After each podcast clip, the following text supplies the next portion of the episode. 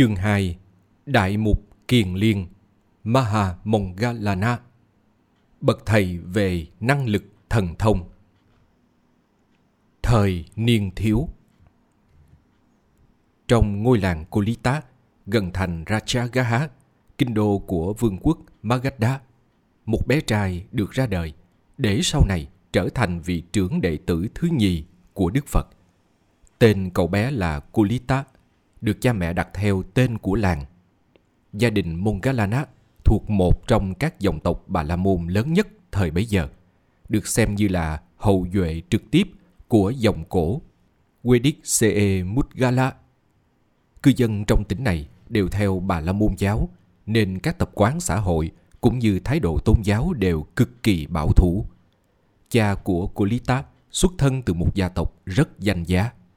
Người trong gia tộc thường được chỉ định giữ chức vụ thị trưởng. Với địa vị quyền lực đó, ông được trọng vọng gần như một tiểu vương. Lớn lên trong giàu sang danh vọng, Kolita hầu như cách ly khỏi các cảnh khổ não của đời sống bên ngoài. Cậu được giáo dục hoàn toàn theo truyền thống Bà La Môn, có niềm tin tuyệt đối về một đời sau theo luật nghiệp quả. Niềm tin này thấm vào sinh hoạt hàng ngày, ảnh hưởng đến hình thức và nội dung của các nghi lễ cổ truyền, chi phối mọi khía cạnh đời sống. Gia đình Kolita rất thân thiết với một gia đình Bà La Môn khác ở làng lân cận. Vào đúng ngày Kolita sanh ra, một bé trai cũng chào đời trong gia đình này, được đặt tên là Upatissa. Khi lớn lên, hai đứa trẻ trở thành đôi bạn chí thân không rời nhau. Bất cứ việc gì họ làm, họ làm với nhau, chơi đùa hay học hành, thú vui hay công việc. Họ luôn luôn có mặt bên nhau và tình bạn của họ bền chặt đến cuối đời. Nhưng tính khí của cả hai thì hoàn toàn trái nhau. Upatissa xông xáo, gan dạ và táo bạo hơn, trong khi Kolita tỏ ra dè dặt, bảo thủ và thích trau dồi, phát triển những gì đã thu thập. Gia cảnh hai bên cũng khác biệt. Kolita là con trai duy nhất, còn Upatissa thì có ba anh em trai và ba chị em gái. Tuy nhiên, dù cá tánh không giống nhau, nhưng đôi bạn không khi nào gây gổ, chống bán nhau, luôn duy trì một mối liên hệ chân thành và hy sinh tận tụy cho nhau. Với cả hai chàng trai trẻ này, tình bạn của họ thật ý nghĩa và đong đầy đời sống thường nhật, đến độ họ ít quan tâm đến người khác phái. Tuy nhiên, giống như bao thanh niên dòng dõi danh gia vọng tộc Bà La Môn khác, họ cũng đắm chìm trong men say của tuổi thanh xuân tràn đầy nhựa sống. Cả hai đều là trưởng một nhóm bạn cùng vui chơi, thưởng ngoạn và thể thao. Khi đi tắm sông, nhóm Kolita cưỡi ngựa, còn nhóm Upatissa đi kiệu. Hàng năm, kinh đô Rajagaha tổ chức một lễ hội công cộng thật trọng thể gọi là lễ hội đỉnh đồi, với rất nhiều tiết mục giải trí dân gian thật hấp dẫn. Đôi bạn trẻ háo hức trông đợi các cuộc vui này nên luôn giữ các chỗ ngồi tốt để thưởng thức trọn vẹn các hài kịch bình dân có xen chuyện thần thoại cổ tích. Ngày đầu tiên, họ say sưa đắm mình trong các tuồng giải trí. Đến màn nào vui nhộn, họ cùng cười thỏa thích. Đến lớp nào gây cấn, tâm họ cũng chấn động theo. Quá yêu thích các buổi hát, họ trở lại ngày thứ nhì để tiếp tục buồn vui theo các diễn viên trên sân khấu. Nhưng không hiểu sao, đến cuối ngày thứ nhì, các trò giải trí để lại trong lòng họ một cảm giác chán chường, bất toại nguyện. Tuy nhiên, họ đã lỡ đặt chỗ này cho ngày thứ ba do lời quảng cáo chương trình mới rất ngoạn mục. Đêm hôm thứ nhì đó, nhiều suy nghĩ lạ lùng đến ám ảnh tâm trí và phá rối giấc ngủ của cả hai người bạn trẻ. Kolita trăn trở mãi trên giường, tự hỏi: những trò chơi vô bổ này ích lợi gì? Có gì đáng cho mình thưởng ngoạn không? Để cả một đời chạy theo các thú vui giác quan như vậy thì sẽ đi đến đâu? Chỉ trong vài năm, các diễn viên sáng chói kia sẽ già yếu.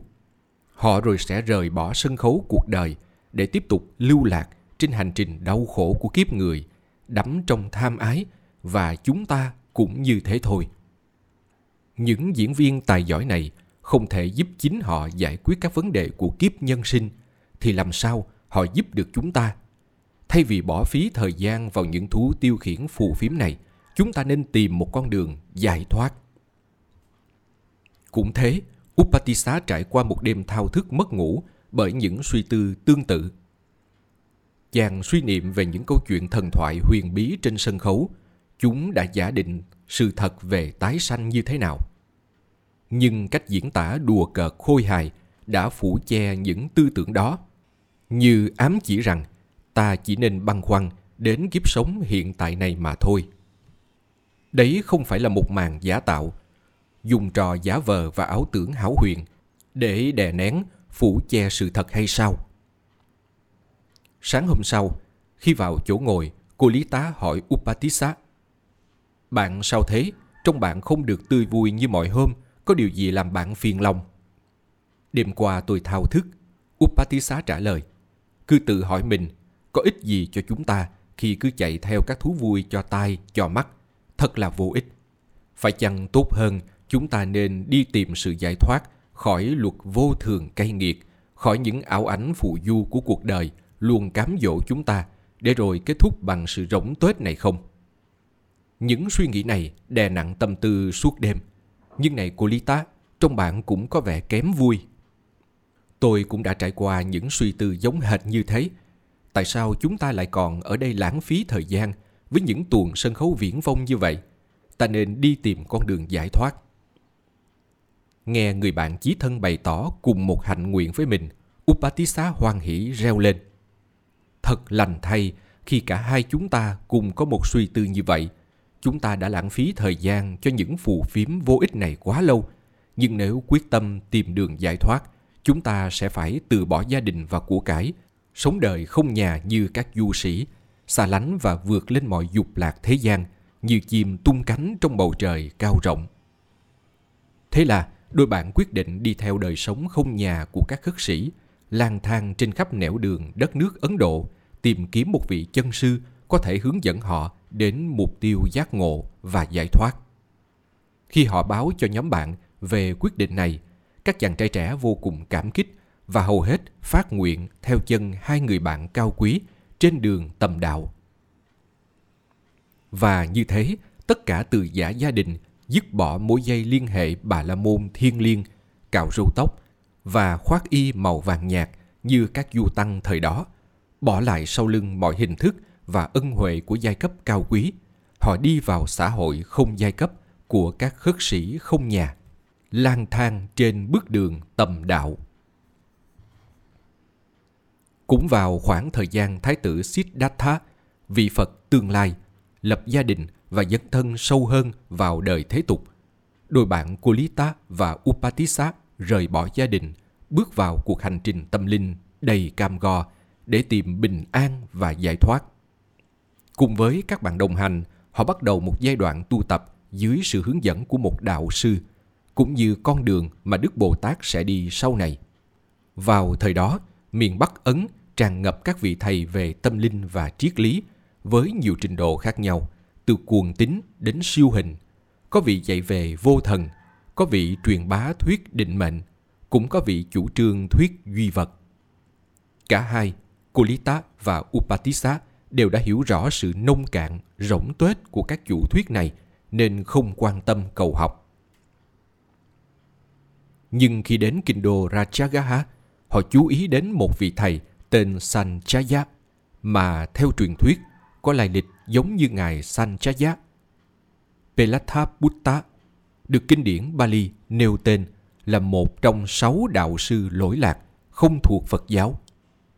Nhóm bạn trẻ quy y với vị thầy này, điều ấy đã tăng thêm tâm tiến của Sanchaya. Kinh điển không đi vào chi tiết giáo lý của Sanchaya, nhưng qua một ít sự kiện cụ thể, ta có thể hiểu khái quát về chủ thuyết của vị thầy này. Không giống như các đạo sư có giáo điều riêng của mình về chủ đề đặc biệt nào đó, Sanchaya luôn duy trì một thái độ hoài nghi mạnh mẽ về các vấn đề nan giải của kiếp nhân sinh mà những nhà tư tưởng đương thời cố công biện giải. Sanchaya lập luận bằng cách phủ nhận và đặt nghi vấn xoay quanh những câu hỏi thường được tranh luận lúc bấy giờ, như: một Có thế giới nào khác xa hơn thế giới hữu hình này không? hai Sau cái chết của thân vật chất này, con người có thể tự ý đi đến một thế giới khác chỉ bằng tiến trình tái sanh của tâm không? ba. Những nghiệp thiện và bất thiện đã làm trong kiếp hiện tại có sẽ trổ quả thiện và bất thiện trong kiếp tương lai không? bốn.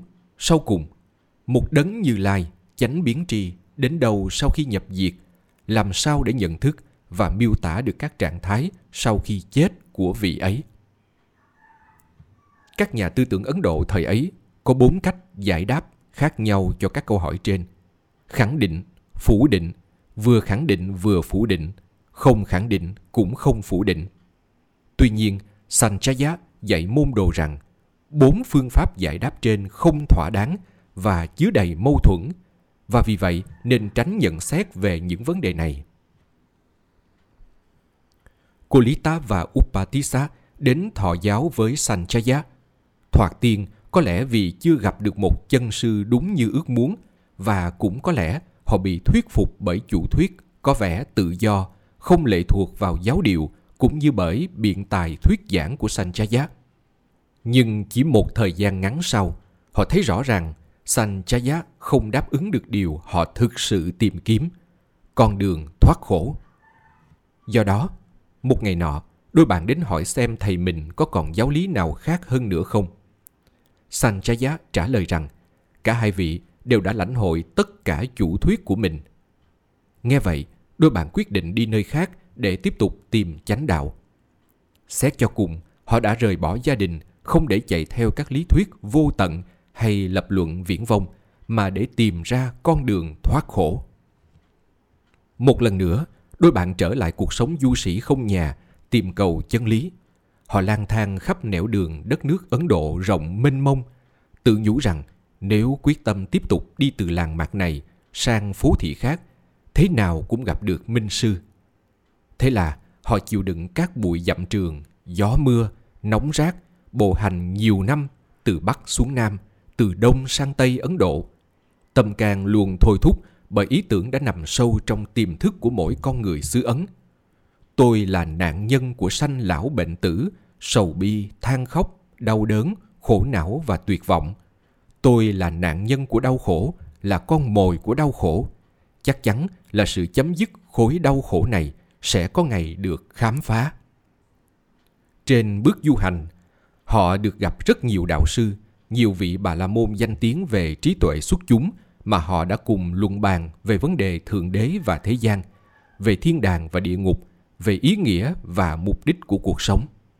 Nhưng với tâm thức bén nhạy và lập trường hoài nghi đã được rèn luyện từ trường phái của Sanchaya, họ mau chóng nhận ra sự trống rỗng của các biện thuyết này và sự thiếu hiểu biết của những vị đó.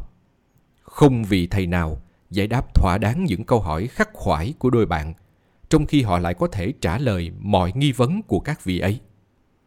Kinh điển không ghi thêm các đạo sư khác của Kolita và Upatissa, nhưng sẽ thật ngạc nhiên nếu đôi bạn đã không gặp được các bậc hiền trí đương thời. Chẳng hạn như Ngài Bawari, vị đã chứng đắc các tầng thiền định thâm sâu, hay Ngài Alara, Kammala và Uddaka Ramaputta, hai vị thầy xuất sắc về vô sắc giới mà sau này Đức Bồ Tát đã đến thọ giáo. Tuy nhiên, từ câu chuyện cuộc đời của đôi bạn chí thân này, có một điều rõ ràng là cho đến ngày gặp được Đức Phật, họ đã thất bại trong việc tìm ra dấu vết con đường dẫn đến giác ngộ và giải thoát. Lý do vì sao? Những vị tìm cầu tâm linh thời Đức Phật theo đuổi một trong hai cứu cánh. Một là đạt được sự thanh tịnh nội tâm do các năng lực thiền chỉ, còn gọi là thiền vắng lặng hay thiền định Samadhi. Hai là thân chứng được cái nhìn thấu suốt về ý nghĩa tối thượng của kiếp sống. Những ai quyết tìm sự hiểu biết về bản chất của sự hiện hữu thường đi qua các tiến trình tăng trưởng trí tuệ và có khuynh hướng bác bỏ pháp hành thiền vắng lặng. Còn những ai đã chứng đạt được sự an tịnh nội tâm qua pháp hành thiền vắng lặng thường toại nguyện với chứng đạt đó và tin tưởng rằng đó là mục tiêu cuối cùng. Thiếu sự chỉ dạy của một Đức Phật, họ không hề ngờ rằng trạng thái bình an đó rất tịch tỉnh và cao quý vẫn còn là phàm tuệ, và vẫn chỉ là một nghiệp lực vi tế trong vòng luân hồi sanh tử.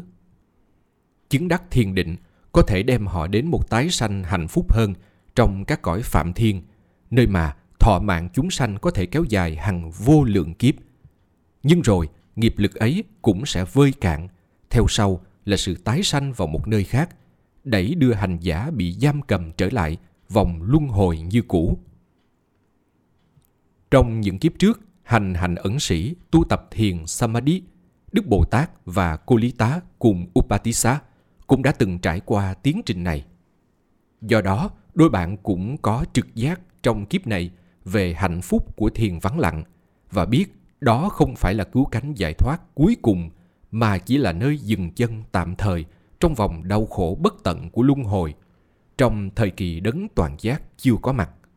Có lẽ một thôi thúc nội tâm nào đó không cho phép họ được nghỉ ngơi cho đến lúc tìm gặp được đấng toàn giác, cũng đã từng đi truy tầm con đường giải thoát như họ. Tìm được giáo pháp. Do không biết một chút gì về Đức Phật, Cô Lý Tá và Upatissa từ bỏ cuộc đời du sĩ và tìm về quê nhà ở xứ Magadha. Cả hai lúc ấy khoảng bốn mươi tuổi. Dù đã gặp quá nhiều thất vọng nhưng vẫn quyết không thối chí. Lần này họ cam kết rằng hễ ai gặp được con đường dẫn đến quả vị bất tử trước sẽ nhanh chóng báo cho người kia biết. Hy vọng phương cách này sẽ nhân lên cơ hội tìm gặp được một minh sư.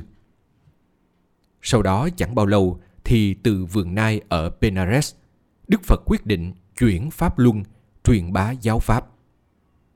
Sau kỳ nhập hạ đầu tiên, Đức Thế Tôn phái nhóm thánh đệ tử đầu tiên gồm sáu mươi vị A-la-hán đi khắp nơi để hoằng Pháp, tìm lợi lạc và hạnh phúc cho chư thiên và loài người.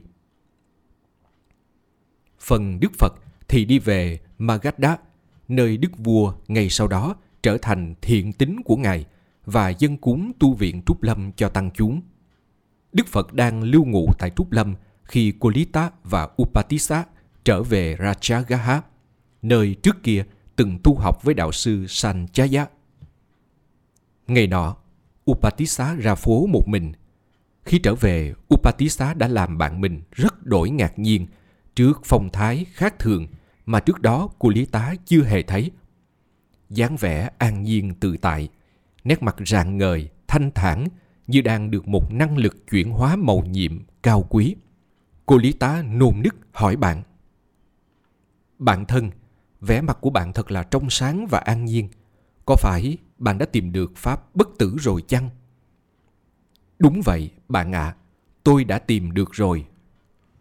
Sau đó Upatissa kể lại cuộc gặp gỡ với Sa môn Asachi mà dáng vẻ và đạo hạnh vô cùng thanh cao, đến nỗi thoạt tiên Upatissa ngỡ rằng đó là một vị A-la-hán hoặc gần giống như vậy. Asachi cho biết tôn sư của Ngài là Sa môn Gotama, dòng dõi Sakya, bậc toàn giác. Khi được yêu cầu tóm tắt giáo pháp đã học, Ngài Asachi chỉ đọc lên bài kệ: "Vạn vật từ duyên khởi, bậc giác ngộ từng thuyết, và rồi từ duyên diệt, đại đạo sư đã truyền." Do căn cơ đã chín mùi, bài kệ vừa dứt thì ánh sáng trí tuệ đầu tiên của thánh đạo bừng lên trong tâm. Upatissa đắc quả nhập lưu. Khi Upatissa đọc lại bài kệ cho bạn được nghe, Cô Lý Tá cũng như bạn liền giác ngộ giáo pháp, bước vào dòng thánh với quả nhập lưu. Đối với các vị đã từng vun bồi ba la mật xuất ly và chiêm nghiệm thâm sâu về vô thường và quả bất tử trong nhiều đời nhiều kiếp như Cô Lý Tá và Upatissa, chỉ cần nghe một câu kệ của bậc giác ngộ cũng đủ cho họ thấy được chân lý, còn hơn đọc cả thiên kinh vạn quyển. Cái mà hai vị đang thiếu là chiếc chìa khóa mở thẳng vào cánh cửa tuệ giác. Bài kệ của Asachi là chìa khóa vén bức màn vô minh cho họ nhìn thấy được thực tánh của vạn pháp, thấy được con đường bất tử, tứ diệu đế và bóng dáng của niết bàn vô điều kiện. Sau đó, Cô Lý Tá hỏi ngay về nơi cư ngụ của đại đạo sư Đức Thế Tôn. Biết Ngài đang ngụ ở tu viện Trúc Lâm, Cô Lý Tá muốn đến đó lập tức, nhưng Upatissa bảo bạn nên chờ nói rằng: Chúng ta hãy đến báo tin với thầy Sanchaya là chúng ta đã tìm được pháp bất tử. Nếu đủ căn cơ, thầy có thể hiểu ngay và sẽ tìm đến chân lý. Nhưng dù thầy không thể hiểu lập tức, thầy cũng sẽ đủ đức tin mà theo chúng ta đến diện kiến Đức Tôn Sư. Rồi khi được thính pháp trực tiếp từ kim khẩu Đức Phật, thầy chắc chắn thấu hiểu chánh pháp. Đôi bạn đến gặp thầy cũ và thuyết phục thầy cùng đến đảnh lễ Đức Thế Tôn. Sanchaya thẳng thắn từ chối đề nghị này, nhưng nói sẵn sàng chia sẻ quyền lãnh đạo môn sinh nơi đây cho nhị vị, cùng hứa hẹn nhiều quyền lợi khác nữa. Nhưng đôi bạn không lay chuyển trước những viễn cảnh đẹp đẽ này nên cương quyết nói: Chúng tôi không ngại làm đệ tử suốt đời, nhưng phần thầy phải quyết định nhanh chóng vì chúng tôi đã có lựa chọn cuối cùng rồi. Đắn đo dây lâu, cuối cùng Sanchaya buồn bã nói: Ta không thể đi được. Đã bao năm qua, ta là thầy của rất nhiều môn đệ. Bây giờ, nếu ta xuống đứng hàng đệ tử, thì có khác nào một hồ nước mênh mông bị thu lại thành một bình nước nhỏ. Thật vậy, lúc bấy giờ Sanchaya đã có đến năm trăm môn đệ. Sau đó, một nửa theo bước Kulita và Upatissa, một nửa ở lại với Sanchaya. Điều ấy khiến ông vô cùng uất hận và đau khổ. Phấn đấu để thân chứng giáo pháp. Bây giờ, đôi bạn dẫn đầu hai trăm năm mươi khất sĩ đồng môn tiến về Động Trúc Lâm, đúng lúc Đức Thế Tôn đang giảng pháp cho chư tăng. Biết hai vị này sắp đến nên Ngài tuyên bố: Này chư tỳ khưu, Kulita và Upatissa đang đến đây. Họ sẽ là hai trưởng đệ tử của Như Lai, một đôi đệ tử ưu tú. Rồi hai vị cùng các khất sĩ đồng môn phủ phục dưới chân Đức Phật, cung kính đảnh lễ Ngài và đồng thưa: Bạch Đức Thế Tôn, xin cho chúng con được xuất gia với Ngài và thọ đại giới tỳ khưu. Hãy đến đây, chư tỳ khưu.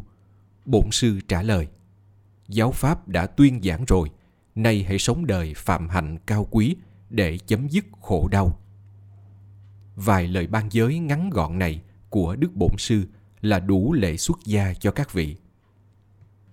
Kể từ đây, kinh điển Pali gọi tên Upatissa là Sariputta, con của Sari, và Kulita là Mahamoggalana, để phân biệt với các vị tỳ khưu khác cùng tên.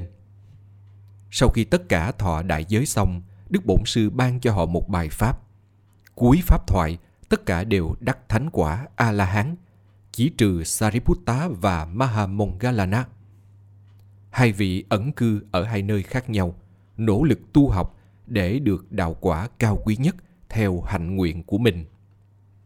Sariputta ở lại nội thành Rajagaha, hành thiền trong một hang có tên là Động Heo Rừng. Từ đây, Sariputta đi bộ đến thành phố để trì bình khất thực hàng ngày và nghe Đức Phật thuyết pháp. Tất cả những gì nghe được qua kim khẩu Bổn Sư, Ngài đều tích cực thâm nhập vào tâm thức rồi xuyên thấu một cách có hệ thống để cuối cùng đạt được sự hiểu biết rõ ràng về thực tướng của vạn pháp. Sau hai tuần, Ngài chứng ngộ thánh quả A-la-hán, đoạn trừ mọi ô nhiễm lậu hoặc Asawakkhaya. Về phần Mahamoggalana, bởi lý do nào đó không ghi lại trong kinh điển, Ngài độc cư trong một khu rừng gần làng Kalawaputta ở xứ Magadha. Bằng tất cả nỗ lực tinh tấn, Đại Đức quyết chí hành thiền theo tư thế ngồi và đi không ngừng nghỉ. Thế nhưng, với quyết tâm ấy, Đại Đức vẫn thường bị những cơn buồn ngủ nặng nề khống chế.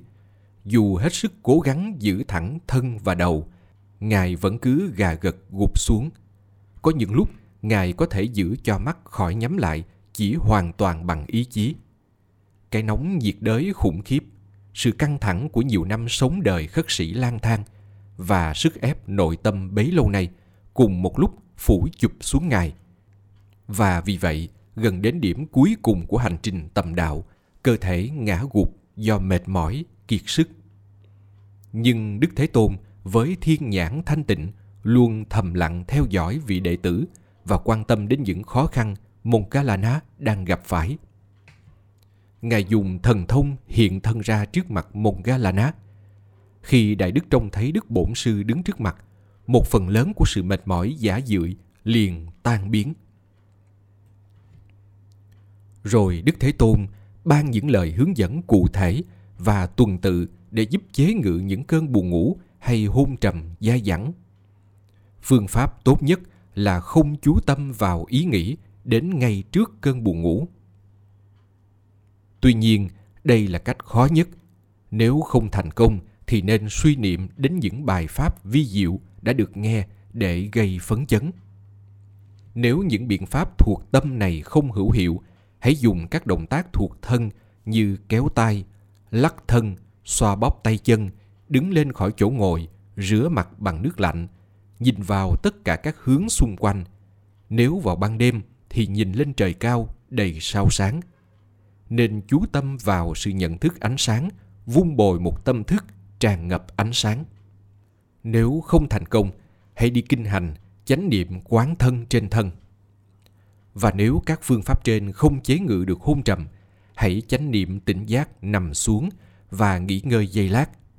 Khi vừa thấy khỏe khoắn, tươi mát, hãy nhanh chóng ngồi dậy, không cho phép sự giả dưỡi quay về.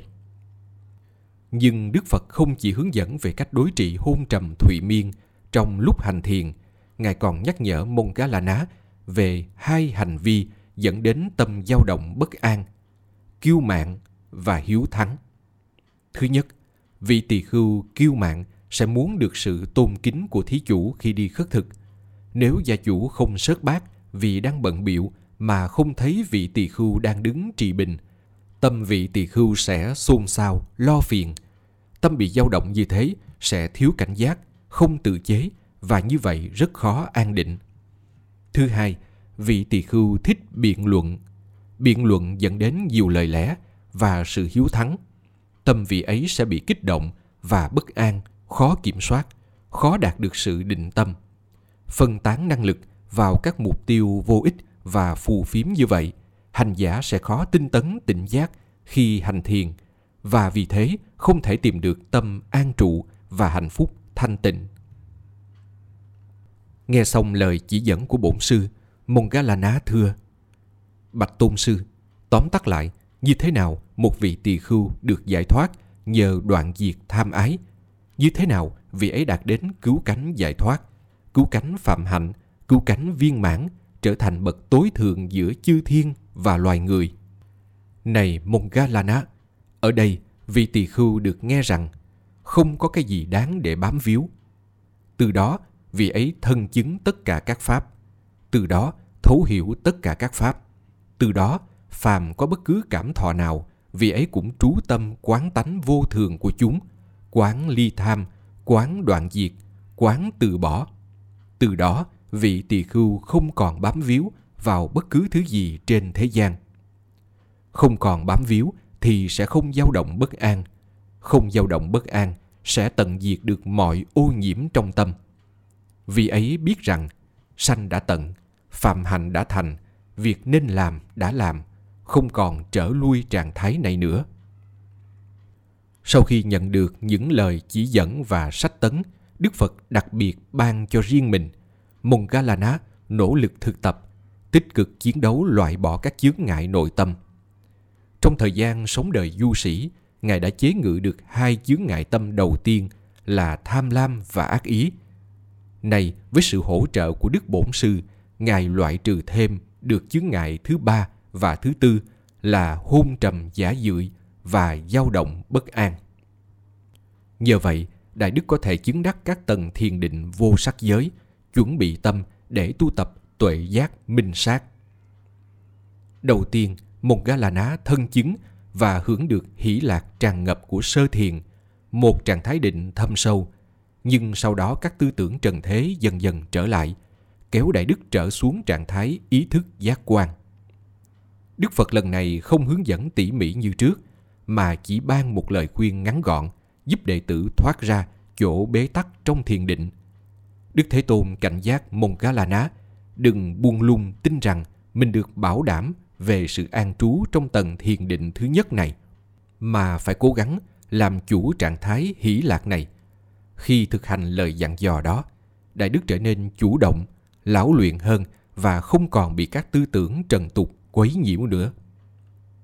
Vững vàng trong tầng sơ thiền rồi, kế đó Mongkalana đạt nhị thiền, gọi là sự im lặng thánh thiện. Bởi vì trong tầng thiền này, mọi ý nghĩ xao động lăng xăng đều dừng bặt. Tuần tự như thế, Ngài tiến đến tứ thiền, rồi xa hơn nữa đến tầng thâm định của vô sắc giới, Arupachana, và tầng diệt thọ tưởng định, Sanya Veda Yita Niroda. Rồi Ngài đạt vô tướng tâm định, vắng bặt tất cả dấu hiệu của các pháp chịu điều kiện. Nhưng những chứng đắc này chưa phải là rút ráo, vì đến đây Mongkalana lại phát triển một chấp thủ vi tế vào các kinh nghiệm siêu việt của mình, một loại dính mắc còn tính vô minh về một sở đắc tâm linh cao tột cùng nào đó. Nhưng rồi, cũng nhờ sự chỉ dạy của bổn sư, Đại Đức đã vượt lên được các ô nhiễm tâm vi tế cuối cùng này và đạt quả vị cuối cùng, giác ngộ viên mãn, chứng đắc trí tuệ toàn hảo thâm sâu của một vị A-la-hán.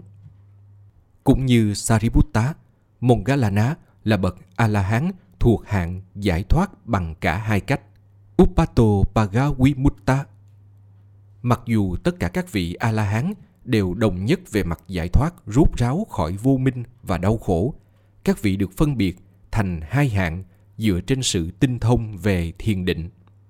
Vị nào đắc được tám tầng thiền Attha Vimokha, bao gồm cả bốn tầng thiền vô sắc và diệt thọ tưởng định, được gọi là vị giải thoát bằng cả hai cách, giải thoát khỏi thân vật chất bằng thiền vô sắc giới và khỏi các tâm ô nhiễm bằng con đường trí tuệ của các vị A-la-hán.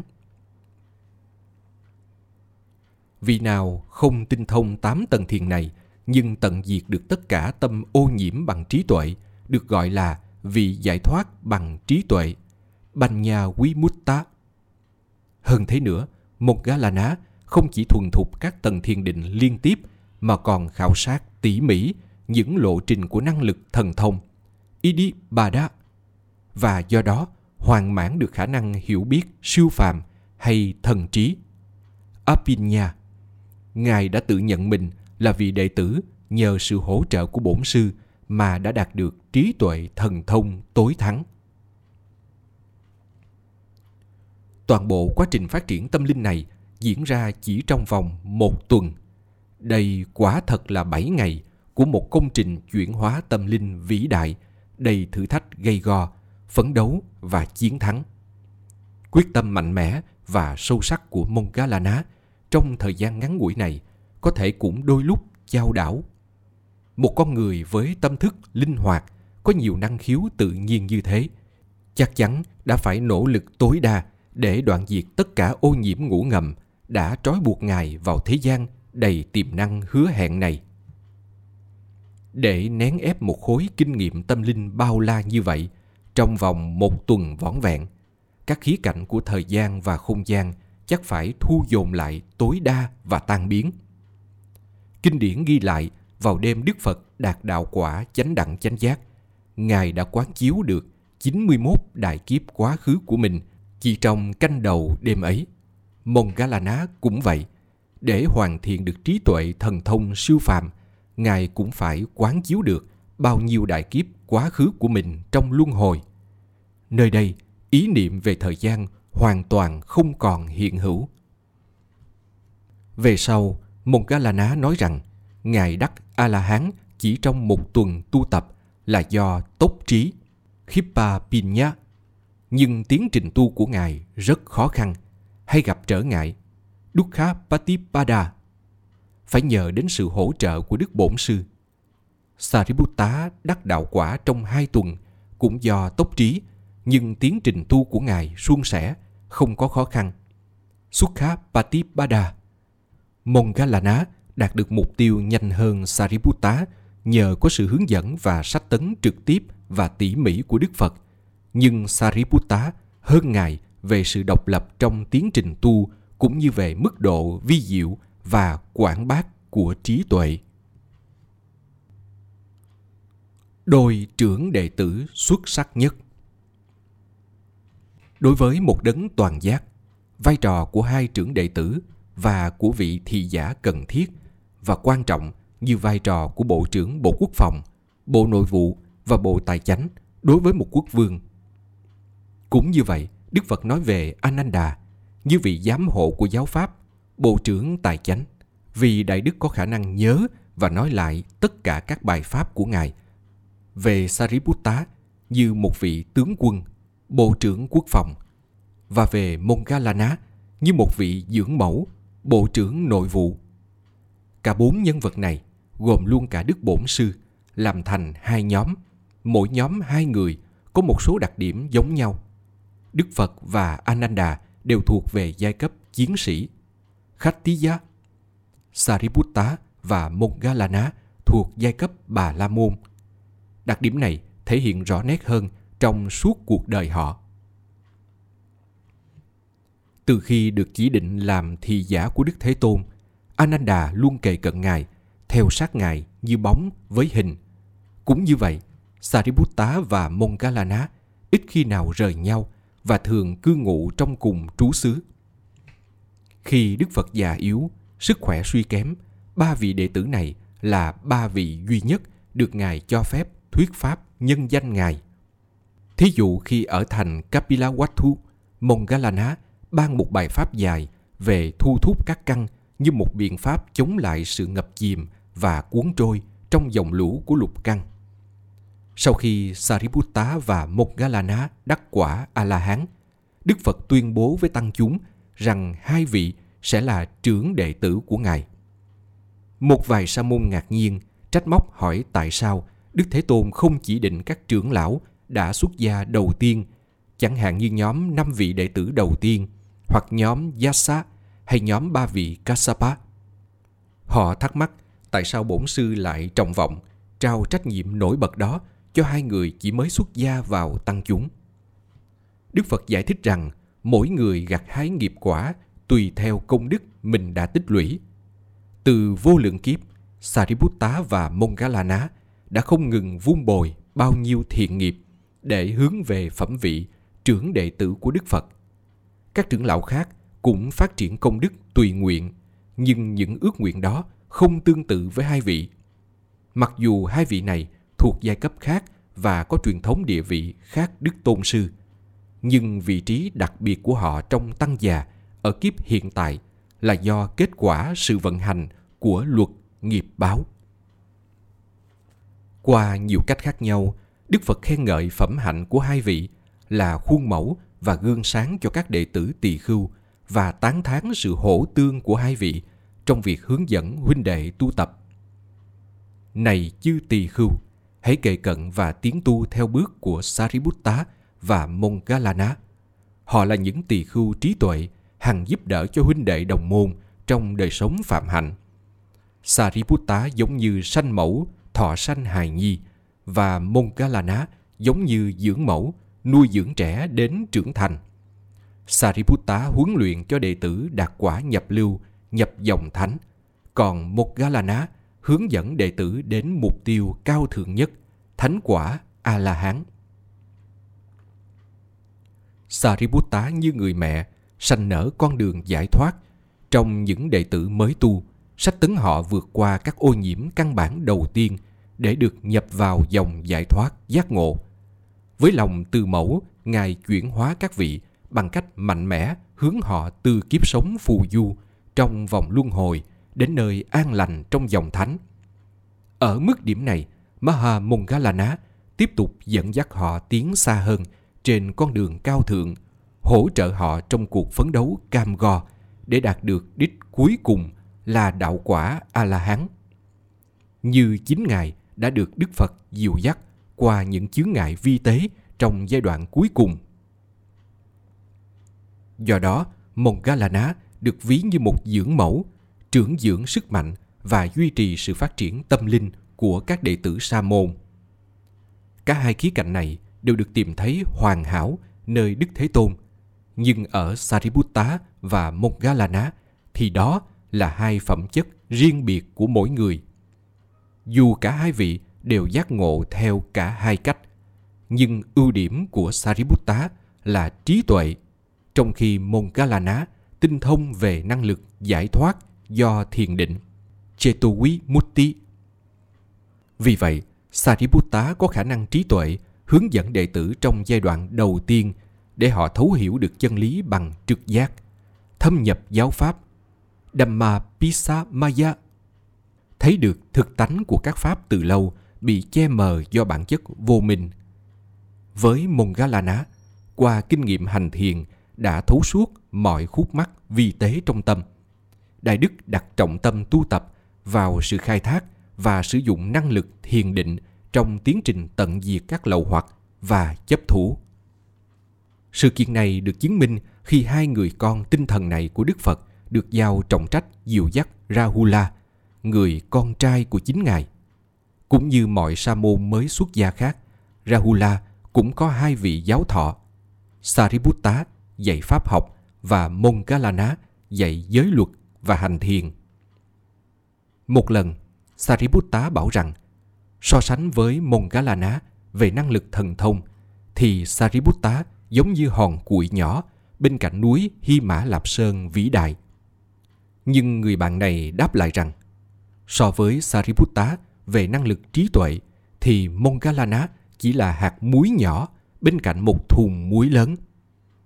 Xếp thứ lớp về mặt trí tuệ, thì Đức Thế Tôn giải thích rằng, có những câu hỏi chỉ có bổn sư hiểu thấu và trả lời được, nhưng Sariputta thì không thể.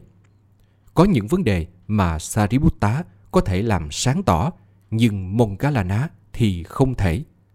Và có những vấn đề chỉ Mongalana mới giải đáp được mà các đệ tử khác thì không thể.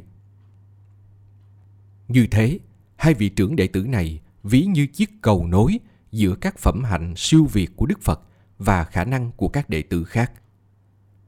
Khi Devadatta lên tiếng muốn thống lãnh giáo đoàn, Đức Phật bảo Ngài không tin bất cứ ai có thể lãnh đạo tăng già, kể cả Sariputta và Mongalana, huống chi là Devadatta. Giữa hai thái cực của hàng đệ tử, một bên là Sariputta và Mongalana, một bên là Devadatta, người đệ tử phẩm hạnh suy đồi nhất, có biết bao nhiêu là đệ tử với mức độ khác nhau về chứng đạt và hạnh kiểm. Chỉ có Kokalika, một đệ tử của Devadatta, dám nói lên lời vu khống hai vị trưởng đệ tử. Đức Thế Tôn khuyên rằng, chớ nói như thế, này Kokalika, hãy có lòng tín thành nơi Sariputta và Mongalana. Họ là những sa môn giới hạnh. Nhưng Kokalika vẫn cứ phỉ báng. Cuối cùng, Devadatta và Kokalika đều bị đọa xuống khổ cảnh địa ngục cùng cực nhất, trong khi nhị vị trưởng đệ tử thành tựu hạnh phúc cao thượng nhất, Niết Bàn. Kinh điển Pali ghi lại rất nhiều về các sinh hoạt chung của hai vị trưởng đệ tử khi phụ giúp bổn sư chăm lo cho tăng chúng.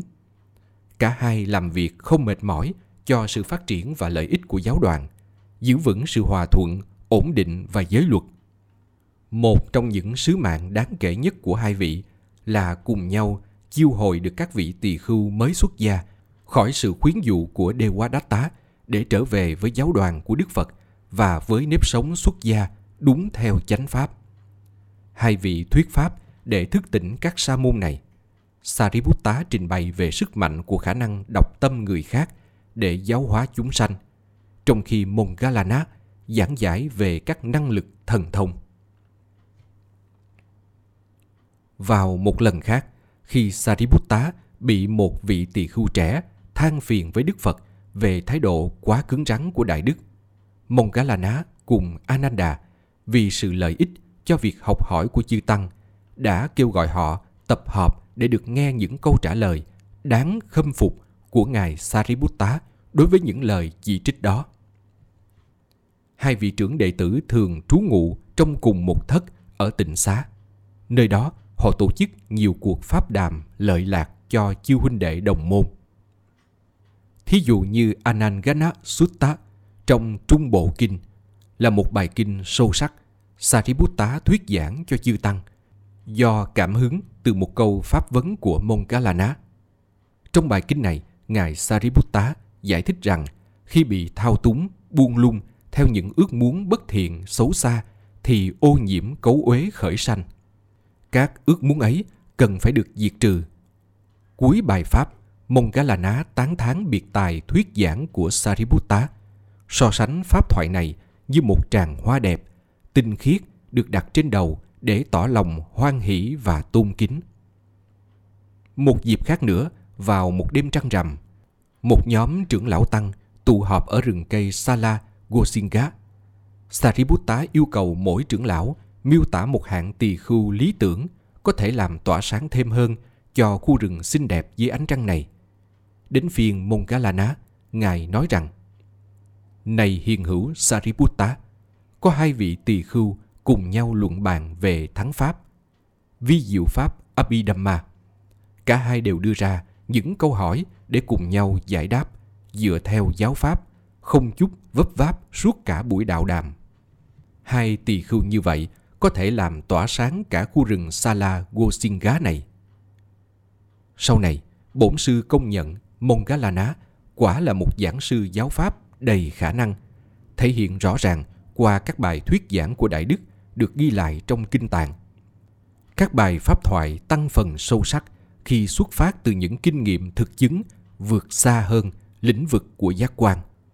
Một người càng phát triển tâm thức bằng hành thiền và đạt được tuệ giác xuyên thấu thực sự, lời lẽ người ấy càng có sức thuyết phục mạnh mẽ.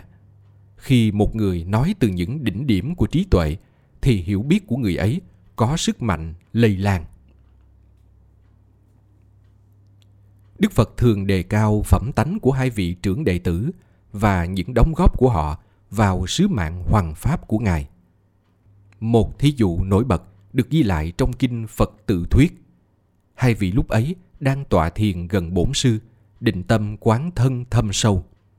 Đức Thế Tôn trước tiên thốt lên lời cảm hứng, Udana, tán thán Sariputta. Như một ngọn núi đá, đứng vững bất thối chuyển, cũng vậy vị tỳ khưu, khi si mê đoạn diệt, kiên định như núi đá, không hề bị dao động. Rồi Ngài khen ngợi Mông-ca-la-ná: Tâm chánh niệm tỉnh giác, quán thân thật thâm sâu, chế ngự sáu xúc xứ, vị tỳ khưu an định, tự chứng tri niết bàn. Có một lần duy nhất, bổn sư chấp thuận quan điểm của Mông-ca-la-ná hơn của Sariputta về vấn đề bổn phận lãnh đạo tăng già. Sau khi Đức Phật đuổi ra khỏi trú xứ của Ngài một nhóm tỳ khưu mới xuất gia vì hành động vô kỷ luật, ồn ào của họ, Ngài hỏi hai trưởng đệ tử đã nghĩ gì khi Ngài đuổi các tỳ khưu ấy đi. Sariputta trả lời rằng Đại Đức nghĩ Đức Thế Tôn muốn được an trú trong sự thanh tịnh của thiền định và chính các trưởng đệ tử cũng phải như thế. Nhưng Đức Tôn Sư khiển trách Sariputta không nên có tư tưởng như vậy. Khi Đức Thế Tôn quay sang Mông-ca-la-ná với cùng câu hỏi ấy, Mông-ca-la-ná trả lời Đại Đức cũng nghĩ Đức Thế Tôn muốn được an trú trong sự thanh tịnh của thiền định. Nhưng nếu vậy, trách nhiệm chăm sóc chư tăng để duy trì giới luật cần phải được hai vị trưởng đệ tử cán đáng. Đức Phật khen ngợi Mông-ca-la-ná nói rằng nếu cả hai trưởng đệ tử của Ngài cùng chung lo chăm sóc cho tăng chúng thì cũng sẽ tốt đẹp như chính Ngài chăm lo cho tăng chúng vậy. Thần thông. Chứng đắc các phép màu của năng lực tâm linh được xem là một thành tựu tốt đẹp, hoàn hảo và viên mãn của một bậc thánh. Tuy nhiên, Đức Phật xem nhẹ các biến hóa thần thông này khi so sánh chúng với giáo hóa thần thông. Phép màu duy nhất Đức Thế Tôn dạy mà các đấng Như Lai thi triển là khi thấy một chúng sanh ngập chìm trong tham ái, các vị hướng dẫn chúng sanh ấy vượt thoát vòng dục lạc. Khi thấy một chúng sanh bị nô lệ cho oán thù, các vị hướng dẫn chúng sanh ấy khỏi tâm sân hận. Khi thấy một chúng sanh mịt mờ trong vô minh, các vị hướng dẫn cho chúng sanh ấy diệt trừ si mê. Đây là thần thông duy nhất mà chư Phật thi thố.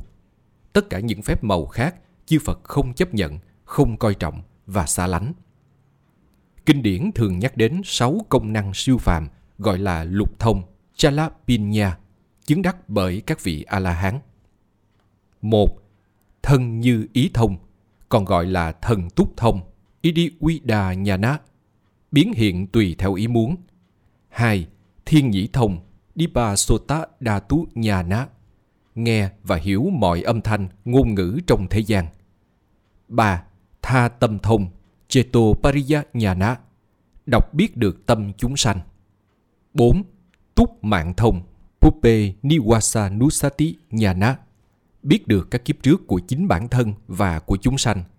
Năm, Thiên nhãn thông, Dipachaku Chutupata Nhana, thấy được mọi hình sắc trong thế gian, thấy được sự chết và sự tái sanh của chúng sanh trong vòng luân hồi. Sáu, Lậu tận thông, Asawakhaya Nhana, đoạn diệt hoàn toàn và vĩnh viễn mọi ô nhiễm trong tâm, giải thoát khỏi vòng sanh tử luân hồi. Trong sáu phép thần thông trên, duy nhất phép thứ sáu, lậu tận thông, chỉ có bậc thánh A-la-hán mới chứng đắc được. Năm phép đầu có thể đạt được bởi bất cứ hiền giả nào, dù là ngoại đạo hay tà giáo, đã thuần thục tinh thông các tầng thiền định Chana. Chúng không là điều kiện, cũng không là biểu hiện của giác ngộ giải thoát viên mãn. Thần thông của bậc thánh không phải là phương tiện để tăng trưởng thế lực hay chế ngự kẻ khác, vì phải được rèn luyện trên một nền tảng vững chắc của ý thức vô ngã, không tôi hay của tôi. Lèo lái bởi thánh tâm bi mẫn, các năng lực này có thể được dùng như một trợ duyên quý giá để giáo hóa chúng sanh khi thích hợp và cần thiết. Đức Phật nhấn mạnh đặc biệt đến một nhóm pháp hành gọi là bốn đạo lộ đưa đến thần thông: tứ thần túc, tứ như ý túc, Idipada, ước muốn, tinh tấn, tâm, quán sát, Chada, Wiriya, Chitta, Vimamsa. Đây là bốn pháp thiền định hành giả cần tinh tấn tu tập để thanh lọc tâm. Khi tâm trở nên trong sáng, không cấu nhiễm, không phiền não, nhu nhuyến, dễ sử dụng, kiên định và bình thản, thì hành giả thành tựu năng lực thần thông siêu phàm theo ý nguyện.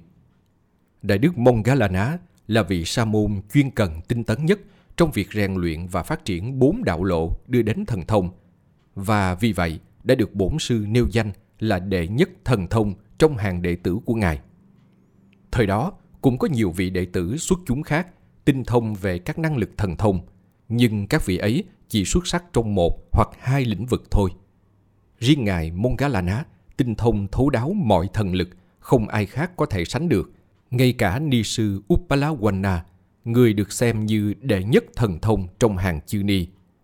Sau đây là một số công năng thần thông ngài đã thi triển được biết đến qua các sự kiện hay giai đoạn tường thuật lại trong kinh điển. Tha tâm thông. Vào một ngày Upposatha, ngày Bố Tát, ngày tụng đọc giới, Đức Phật ngồi im lặng trước hội chúng. Đêm đến, cứ mỗi canh, Đại đức Ananda lại thỉnh cầu ngài đọc giới bổn tỳ khu Patimokha, nhưng Đức Bổn Sư cứ ngồi lặng thinh. Cuối cùng, đến lúc rạng đông, ngài chỉ nói: "Thính chúng ở đây không thanh tịnh." Nghe câu đó, Monggalana dùng tâm quán chiếu hội chúng, thì thấy có một vị tăng đang ngồi quả thật vô hạnh, hung ác, bất tịnh, phẩm cách xấu xa, ý tưởng thối nát, đầy dục vọng và sa đọa. Ngài bèn đến bên và ba lần yêu cầu người ấy rời khỏi giảng đường, nhưng người ấy nhất định không tuân thủ. Cuối cùng, ngài phải kéo tay người ấy lôi ra ngoài, gài cửa lại, rồi ngài thỉnh cầu Đức Thế Tôn tuyên đọc giới bổn, vì bây giờ hội chúng đã trở lại trang nghiêm thanh tịnh. Có lần bổn sư cư ngụ chung với một hội chúng gồm năm trăm vị A-la-hán ở Rajagaha trên sườn núi Isigili. Khi Monggalana đến tham dự, Đại đức dùng tâm của mình quan sát tâm họ thì thấy toàn thể các vị này đều đã buông bỏ và giải thoát được mọi phiền não nhiễm ô. Bây giờ, trưởng lão Wangisa, đệ nhất về thi văn của tăng chúng, biết được việc đang xảy ra, bèn đứng lên và trước mặt Đức Thế Tôn thốt lời kệ tán thán Monggalana. Khi bậc thánh trí ngồi trên sườn núi, đã đến bờ bên kia của bể khổ, chư thánh đệ tử ngồi hầu quanh ngài, những vị đắc tam minh đoạn tử thần. Monggalana với thần lực siêu phàm dùng tâm mình thấu suốt tâm hội chúng, thấy tất cả đã toàn tâm toàn ý, hoàn toàn giải thoát khỏi mọi vướng bận, Tường thuật thứ ba kể lại rằng một lần nọ Đại Đức Anuruddha đang độc cư thiền tịnh ở Jetavana, Sawathi. Ngài suy niệm như sau: những ai thối thất hành trì bốn niệm xứ Satipatthana cũng thối thất thánh đạo, đưa đến sự đoạn tận khổ đau. Những ai thành tựu hành trì bốn niệm xứ cũng thành tựu được thánh đạo, đưa đến sự đoạn tận khổ đau. Rồi Mongkalana với tâm của mình biết được tâm Anuruddha, dùng thần thông hiện ra trước mặt vị thiện hữu và thỉnh cầu Đại Đức giải thích chi tiết phương cách thực hiện và thành tựu bốn niệm xứ. Thiên Nhĩ Thông. Một chiều nọ, Sariputta đến thăm Mongkalana, thấy sắc diện vị thiền hữu hết sức an nhiên thanh tịnh. Ngài cảm kích hỏi bạn có phải vừa định trụ trong một cảnh giới an lạc của tâm không? Mongkalana trả lời rằng mình chỉ vừa ở trong một thiền xứ thô sơ, nhưng lại được đàm luận về giáo pháp với Đức Thế Tôn. Sariputta nhận xét rằng bổn sư đang ngự tại một trú xứ rất xa, ở tận thành Sawathi. Trong lúc ấy, hai vị ngụ tại Rajagaha. Vậy thì Mongkalana dùng thần thông đến gặp bổn sư, hay ngài đã đến gặp Mongkalana? Mongkalana cho biết hai ngài không gặp nhau theo cách trên, mà chỉ hướng tâm về nhau qua thiên nhĩ và thiên nhãn, và qua phương tiện này đã có cuộc pháp đàm về năng lực tâm linh. Nghe vậy, Sariputta hoan hỷ thốt lên rằng với khả năng siêu phàm như vậy, Mongkalana có thể sống trường thọ trong cả một đại kiếp, cũng như Đức Phật nếu muốn. Với thiên nhĩ thanh tịnh, Mongkalana có thể nghe tiếng của phi nhân, chư thiên, chư thần, vân vân, và nhận được những thông điệp từ họ. Chẳng hạn như có lần nọ, một vị thần đã báo cho ngài biết về âm mưu chống phá Đức Phật của Devadatta. Thiên Nhãn Thông. Kinh điển ghi rằng với thiên nhãn, trưởng lão Mongkalana có thể thấy rõ đối tượng ở một khoảng cách rất xa. Một lần khi Sariputta đang tọa thiền, một thần dạ xoa, Yakha, tinh nghịch đến gõ mạnh trên đầu ngài. Thấy được cảnh đó, Mongkalana đến hỏi bạn đang cảm thấy thế nào. Sariputta không thấy được dạ xoa, cho biết mọi thứ đều bình thường, chỉ trừ chút khó chịu như đang bị nhức đầu nhẹ. Bấy giờ, Mongkalana khen ngợi năng lực định tâm mạnh mẽ của bạn, nhưng Sariputta tán thán Mongkalana rằng bạn mình đã thấy được quỷ dạ xoa ấy, còn ngài thì không. Có lần Mongkalana với thiên nhãn thấy được cảnh vua Pasenadi bị quân Lichawi đánh bại, và cảnh đức vua sau đó gom quân trở lại, phản công và chiến thắng được địch quân. Khi Mongkalana kể lại sự việc này, vài sa môn buộc tội ngài khoác lác về thần thông của mình. Một trọng tội nếu vi phạm có thể bị trục xuất khỏi tăng gia. Nhưng Đức Phật giải thích rằng Mongkalana chỉ tường thuật những gì trưởng lão đã thấy và đã thực sự xảy ra. Nhưng trên tất cả, Mongkalana dùng thiên nhãn để quan sát sự vận hành của luật nghiệp báo và các quả kết thành. Lần này qua lần nọ, ngài thấy được vì sao chúng sanh do các hành động bất thiện hãm hại người khác phải tái sanh vào cõi ngạ quỷ, Peta, chịu đựng vô số cực hình. Trong lúc đó, những ai hành trì giới đức và thiện nghiệp đều được sanh lên các cảnh trời tốt đẹp. Ngài thường tường trình các trường hợp điển hình để minh họa luật nhân quả. Các trường hợp này được kết lại thành hai tập trong tiểu bộ kinh Khuddaka Nikaya. Một tập về cảnh giới ngạ quỷ, chuyện ngạ quỷ Betawathu gồm năm mươi mốt chuyện, và một tập về các cảnh trời, chuyện thiên cung Wimanawathu gồm tám mươi lăm chuyện. Do sự kiện này, Mongkalana nổi tiếng là bậc thầy về thấy biết được các thế giới khác trong tam giới, cũng như về sự vận hành và tương quan của nghiệp và quả. Năng lực thiên nhãn thanh tịnh của ngài còn được ghi lại trong kinh tương ưng Lakkhana như sau. Thời nọ, Mongkalana ngụ ở núi Linh Thứu gần Rajagaha cùng với Lakkhana, một trong cả ngàn vị Bà La Môn thờ thần lửa, đệ tử của Uruwela Kassapa, đã được Đức Phật cảm hóa và xin xuất gia. Một buổi sáng, Mongkalana và Lakkhana xuống núi trì bình khất thực trong làng. Khi đi qua một chỗ nọ, Mongalana mỉm cười.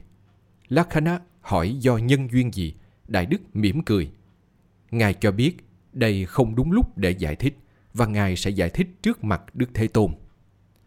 Khi trở về gặp Đức Phật, Lakhana lặp lại câu hỏi. Mongalana trả lời rằng, ở nơi ấy, Đại Đức thấy nhiều ngạ quỷ bay giữa hư không, bị thú dữ săn đuổi và bị hành hạ đau đớn tột cùng. Rồi Đại Đức suy nghĩ, thật vi diệu thay sự vận hành của luật nhân quả.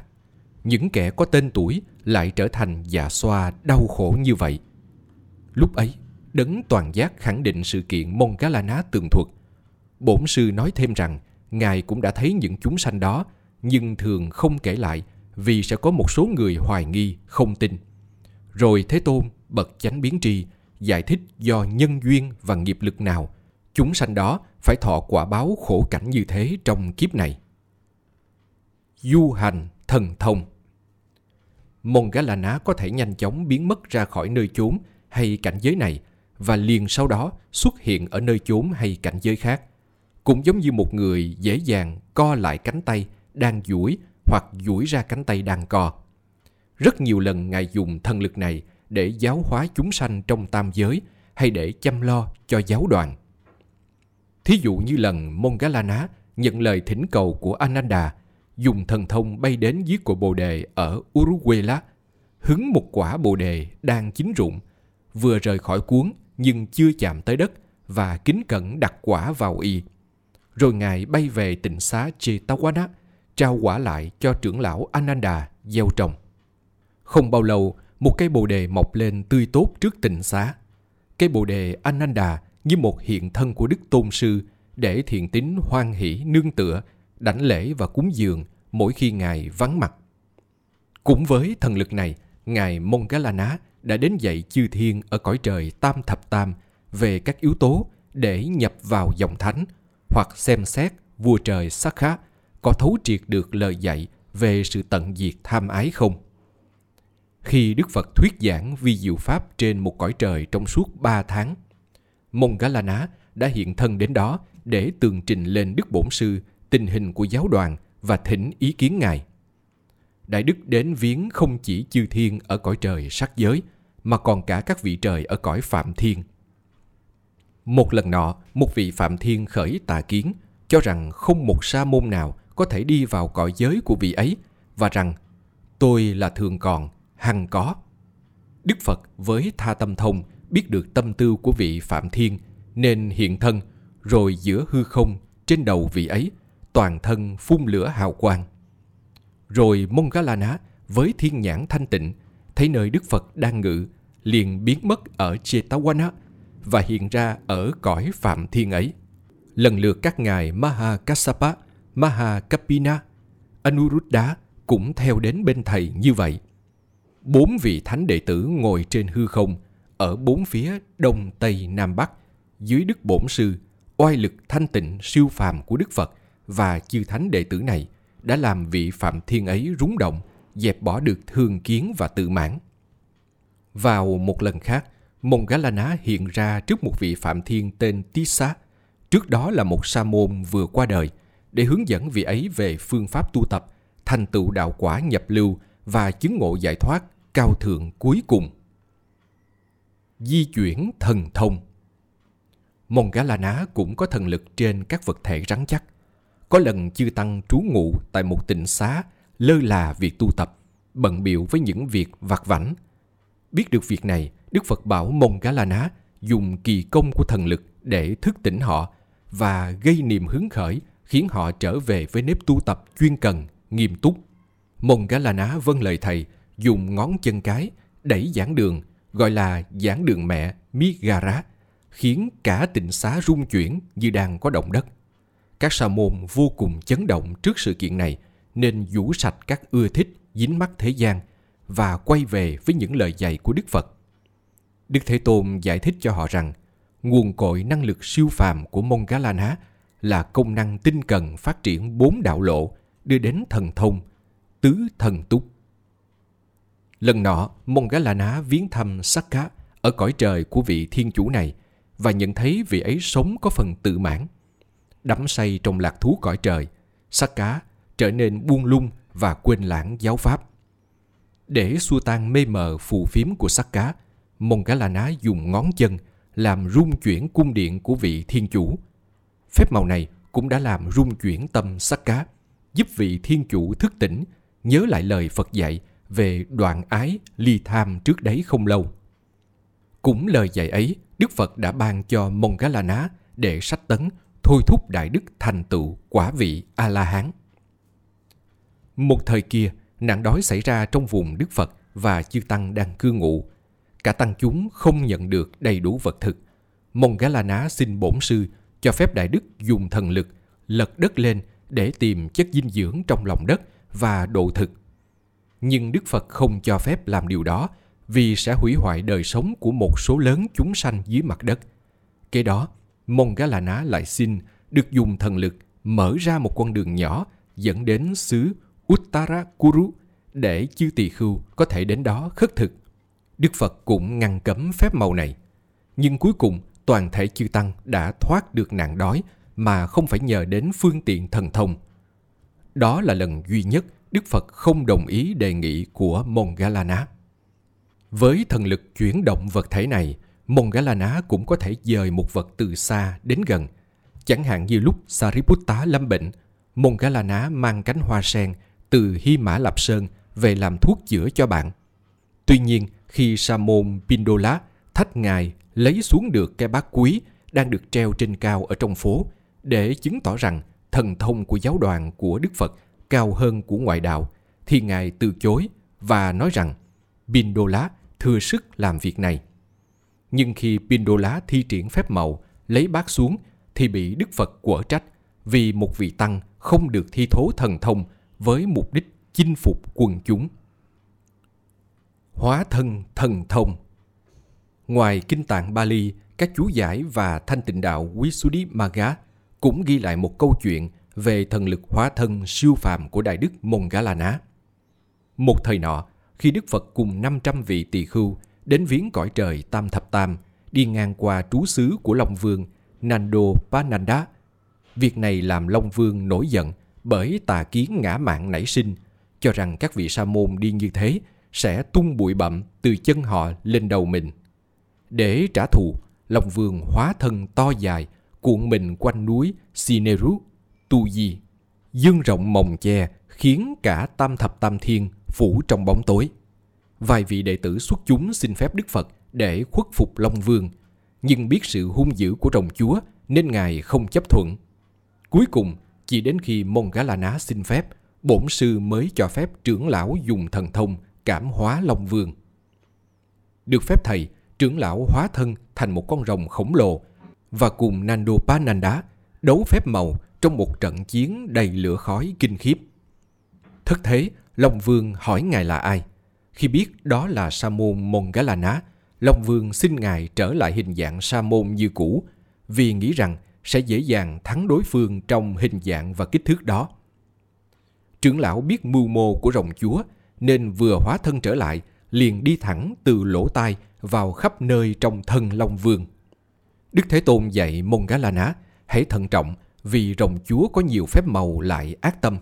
Trưởng lão bạch với Đức Bổn Sư: Bạch Thế Tôn, con đã rèn luyện thuần thục bốn đạo lộ đưa đến thần thông nên vận dụng được phép màu như ý. Ác ý của rồng chúa con cũng biết rõ. Bạch Tôn Sư, xin đừng bận tâm lo cho con. Không những một mà một trăm, một ngàn Nandopananda con cũng thu phục được. Bấy giờ Long Vương đau đớn vì trưởng lão đi lại trong bụng nên năn nỉ ngài ra khỏi thân. Với âm mưu sẽ nhai nuốt ngài ngay khi ngài xuất hiện, Monggalana ra ngoài. Vừa nhìn thấy ngài, nhanh như chớp, rồng phun từ mũi hai luồng khí độc mạnh như vũ bão để giết hại ngài. Ngay tức khắc, trưởng lão nhập định vào tứ thiền và trận cuồng phong không thể làm lay động dù chỉ một sợi lông chân của ngài. Các vị tỳ khưu khác có thể thi triển các thần thông trước đó, nhưng ở điểm này họ không thể nào nhập định nhanh như Monggalana. Do đó mà Đức Thế Tôn đã không cho phép họ đối trị Long Vương. Cuối cùng Monggalana hóa thân thành Điểu Vương, kẻ thù không đội trời chung của Long Vương. Đến lúc này, Nandopananda chịu khuất phục trước uy lực và đức độ của Ngài, biến thành một cậu bé đảnh lễ dưới chân Ngài. Mongala-ná trở về thân tướng tỳ khưu cũ, mang Nandopananda đến trình Đức Phật. Long Vương kính cẩn đảnh lễ Đức Thế Tôn, xin quy y Ngài và được chấp thuận. Giáo hóa thần thông. Kinh Bổn Sanh có ghi lại một câu chuyện về Ngài Mongala-ná được Đức Phật cho phép dùng thần thông để giáo hóa chúng sanh. Gần Rajagaha ở thị trấn Sakhara có một vị triệu phú tài sản lớn lao. Nhưng ông hà tiện đến nỗi mỗi một giọt dầu cũng không cho ai, cũng không tự mình dùng. Gia sản của ông nằm yên như vậy, không ai thọ hưởng. Một hôm, khi Đức Phật với tâm từ bi soi chiếu toàn thế giới, xem ai có căn cơ đầy đủ để đón nhận giáo pháp, Ngài thấy sống cách xa Ngài vài trăm dặm, có hai vợ chồng đủ khả năng chứng quả nhập lưu. Đó là hai vợ chồng triệu phú keo kiệt trên. Ngày hôm trước, người triệu phú thấy một người nông dân đang ăn một loại bánh chiên. Ngay lúc ấy, người triệu phú bỗng thèm khát và suy nghĩ: nếu ta nói muốn ăn bánh chiên thì sẽ có nhiều người muốn ăn với ta. Như vậy sẽ hao tốn cho ta nhiều gạo, bơ, đường. Thôi, không nói với ai gì hết. Ông nén thèm muốn, đi vào phòng, nằm co ro trên giường. Vợ ông đến hỏi: việc gì khiến ông có vẻ khổ sở như vậy? Ta không có việc gì cả. Hay có ai làm điều gì khiến ông phật ý? Không có gì như vậy cả. Hay ông thèm khát vật gì? Ông im lặng. Biết tánh ý chồng, người vợ lại hỏi: hãy nói đi, ông thèm khát vật gì? Ta có một thèm muốn, ta muốn ăn bánh chiên. Có vậy thôi mà ông không nói. Ông đâu có nghèo. Tôi sẽ làm bánh chiên đủ dọn cho toàn thể dân chúng ở Sakhara. Sau lại cho họ, họ phải làm việc để có ăn. Vậy tôi làm vừa đủ cho tất cả người trong nhà mình. Sao bà lại hoang phí như vậy? Vậy tôi làm vừa đủ cho các con của ông ăn. Sao lại nhắc đến chúng? Vậy tôi làm đủ để cho ông và tôi ăn. Sao bà lại có ở trong đó? Vậy tôi làm vừa đủ cho một mình ông ăn. Nói khẽ chứ, ở đây có nhiều người đang chờ bà nấu ăn. Hãy để dành một cái hộp gạo nguyên, chỉ lấy gạo tấm với một ít sữa, bơ, mật, đường, lò và chảo, đem lên tầng lầu thứ bảy và chiên ở đấy. Tại đấy ta sẽ ăn một mình, không bị ai quấy rầy. Người vợ vâng lời. Người chồng đi từ dưới lầu lên, gài chốt các cửa ở mỗi tầng. Đến tầng thứ bảy, ông đóng cửa và ngồi xuống chờ vợ chiên bánh. Lúc ấy, Đức Phật kể sự việc này cho trưởng lão Mongala-ná nghe và dạy: này Mongala-ná, hãy đến nhiếp phục triệu phú ấy, khiến ông ta từ bỏ tất cả, rồi dùng thần lực của con đem hai vợ chồng và tất cả bánh về Chetawana. Hôm nay, tăng chúng sẽ dùng bữa với bánh ấy. Trưởng lão vâng theo lời bổn sư, lập tức dùng du hành thần thông đi đến thị trấn ấy. Ngài đứng giữa hư không trước cửa sổ căn lầu triệu phú, sáng rực như một bức tượng bằng châu báu. Vừa chợt thấy trưởng lão, ông triệu phú vừa hoảng sợ vừa tức giận. Ông nghĩ: ta đã sợ hao của nên lên tận đây để ăn, thế mà vị sa môn này cũng đến đứng trước cửa sổ. Ông bực tức nói: này sa môn, đứng giữa hư không như vậy thì được gì? Dù ông đi kinh hành cho đến khi vạch nên một con đường giữa trời, ông cũng sẽ không được gì. Trưởng lão bèn đi kinh hành qua lại giữa hư không. Vị triệu phú nói: đi kinh hành như vậy thì được gì? Dù ngồi kiết già giữa hư không, ông cũng sẽ không được gì. Trưởng lão liền ngồi kiết già giữa hư không. Vị triệu phú nói: ngồi như vậy thì được gì? Dù ông có thể đến đứng ở bậc cửa, ông cũng sẽ không được gì. Trưởng lão đến đứng trên bậc cửa. Vị triệu phú nói: dù ông phun khói, ông cũng sẽ không được gì. Trưởng lão phun khói cho đến khi cả tòa nhà bảy tầng ngập khói. Lúc bấy giờ, vì sợ nhà có thể bị cháy, ông không dám nói: dầu có đốt lửa cũng sẽ không được gì. Ông suy nghĩ: sa môn này thật là gan lì, không được gì cũng không đi, ta phải cho một cái bánh vậy. Ông liền nói với vợ: này bà, hãy chiên một cái bánh nhỏ xíu cho sa môn ấy, rồi đuổi ông ta đi. Người vợ lấy một ít bột bỏ vào chảo. Bột ấy phồng to lên thành một cái bánh thật lớn, đầy cả miệng chảo. Vị triệu phú thấy thế, cho rằng vì vợ mình đã dùng quá nhiều bột nên mới ra như vậy. Ông tự mình lấy một ít bột trên đầu muỗng và bỏ vào chảo. Miếng bột nhỏ trở thành cái bánh lớn hơn cả bánh trước. Ông càng chiên ít bột bao nhiêu, bánh trở thành to bấy nhiêu. Vị triệu phú nản chí nói với vợ: "Này bà, hãy cho người này một cái bánh." Bà định lấy một cái bánh đã chiên từ giỏ, nhưng tất cả bánh lại dính chùm với nhau. Bà nói với chồng: "Này ông, tất cả bánh dính liền với nhau, tôi không thể tách rời chúng ra được. Để tôi tách rời bánh cho." Nhưng vị triệu phú cũng không tách rời bánh được. Rồi cả hai vợ chồng hợp sức cầm cả đống bánh để kéo rời ra, cũng không thể được. Trong khi họ cố gắng kéo rời bánh, mồ hôi ông đổ ướt đẫm áo và lòng thèm khát của ông cũng tan biến. Ông nhỏ nhẹ nói với vợ: "Này bà, tôi không còn thèm bánh nữa, hãy dâng vị tỳ khưu này tất cả bánh trong giỏ." Người vợ mang giỏ bánh dâng ngài Mongalana. Lúc ấy, ngài mới thuyết pháp cho hai người về ân đức cao thượng tối thắng của Tam Bảo và về phước quả của công đức bố thí cũng như các thiện nghiệp khác. Vị triệu phú khởi tín tâm trong sạch và nói: "Thưa Đại Đức, xin mời ngài hoan hỷ ngồi xuống đây và dùng bánh." Trưởng lão Mongalana nói: "Này gia chủ, hai vị hãy hoan hỷ đem giỏ bánh này cùng ta đi đến cúng dường Đức Tôn Sư." "Thưa Đại Đức, Đức Tôn Sư đang ở đâu?" "Ngài hiện ở tịnh xá Chetawana, cách đây khoảng bốn trăm dặm. Làm sao chúng ta đi hết khoảng đường ấy cho kịp trước ngọ? Ta sẽ đưa hai vị đến đó kịp giờ bằng phép thần thông. Đầu thang lầu sẽ ở tại chỗ này, còn chân thang lầu sẽ đến tại cửa tịnh xá. Thời gian chúng ta cùng đi sẽ bằng thời gian đi từ đầu thang xuống chân thang." Sự kiện xảy ra đúng như vậy. Cả hai vợ chồng đến yết kiến Đức Phật và xin được cúng dường bánh. Vị triệu phú cúng dường nước rửa tay đến Đức Phật và tăng chúng, còn người vợ đặt bánh trong bình bát của tất cả chư vị. Khi Đức Thế Tôn cùng năm trăm vị thầy tỳ khưu dùng xong, hai vợ chồng triệu phú bắt đầu ăn bánh cho đến thỏa thích. Tuy vậy, bánh cũng không hết. Vị triệu phú và vợ đến đảnh lễ Đức Thế Tôn và lắng nghe Ngài giảng giải giáo pháp. Cuối bài pháp, cả hai vợ chồng đều chứng được quả nhập lưu. Họ tôn kính chào giả từ Đức Tôn Sư, rồi leo lên thang lầu ở cổng lớn, đi về tòa nhà của mình. Vào buổi chiều hôm sau, chư tăng tụ họp tại Pháp Đường, tán thán uy lực thần thông siêu phàm và công đức hộ pháp vô lượng của trưởng lão Mongalana. Nghe như vậy, Đức Tôn Sư dạy: "Này các tỳ khưu, một vị tỳ khưu muốn nhiếp phục một gia đình không áp bức hay làm hại gia đình ấy, giống như con ong chỉ đến lấy nhụy hoa, không làm hại hoa.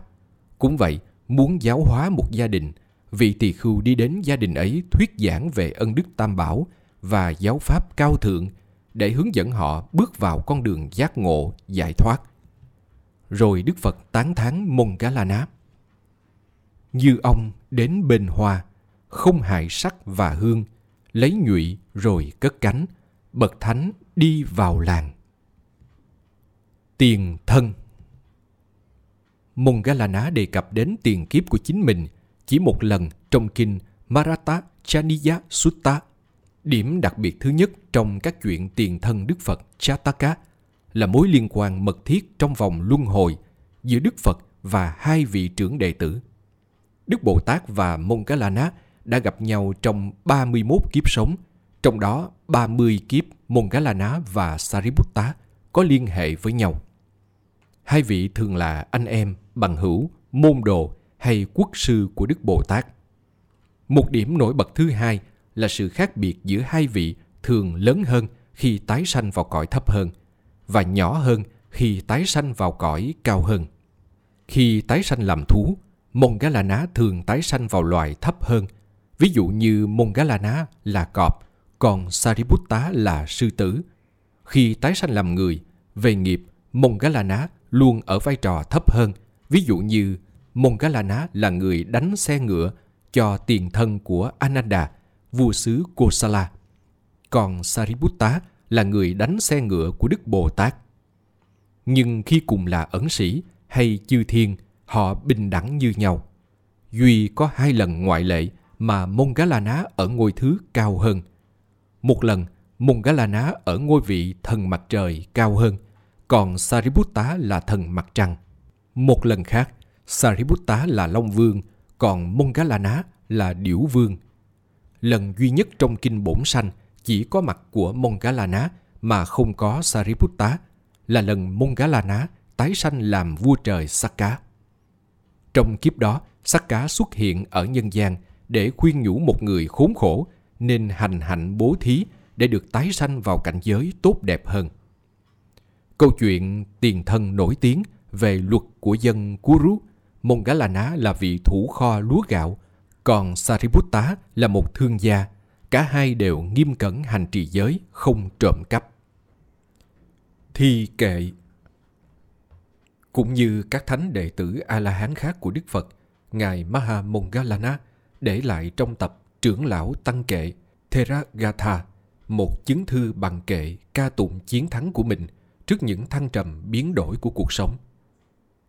Chương của Ngài gồm sáu mươi ba câu kệ, một nghìn một trăm bốn mươi sáu đến một nghìn hai trăm lẻ tám, là chương dài thứ nhì trong toàn tập.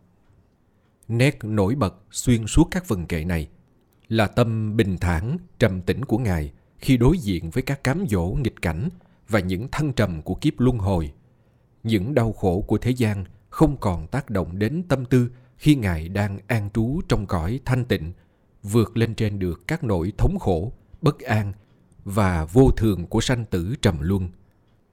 Bốn câu kệ mở đầu một nghìn một trăm bốn mươi sáu, bốn mươi chín nói về chính mình, ca tụng đời sống ẩn sĩ trong rừng, quyết chiến đấu chống lại quyền lực của sự chết. Dưới đây là kệ một nghìn một trăm bốn mươi sáu, bốn mươi bảy.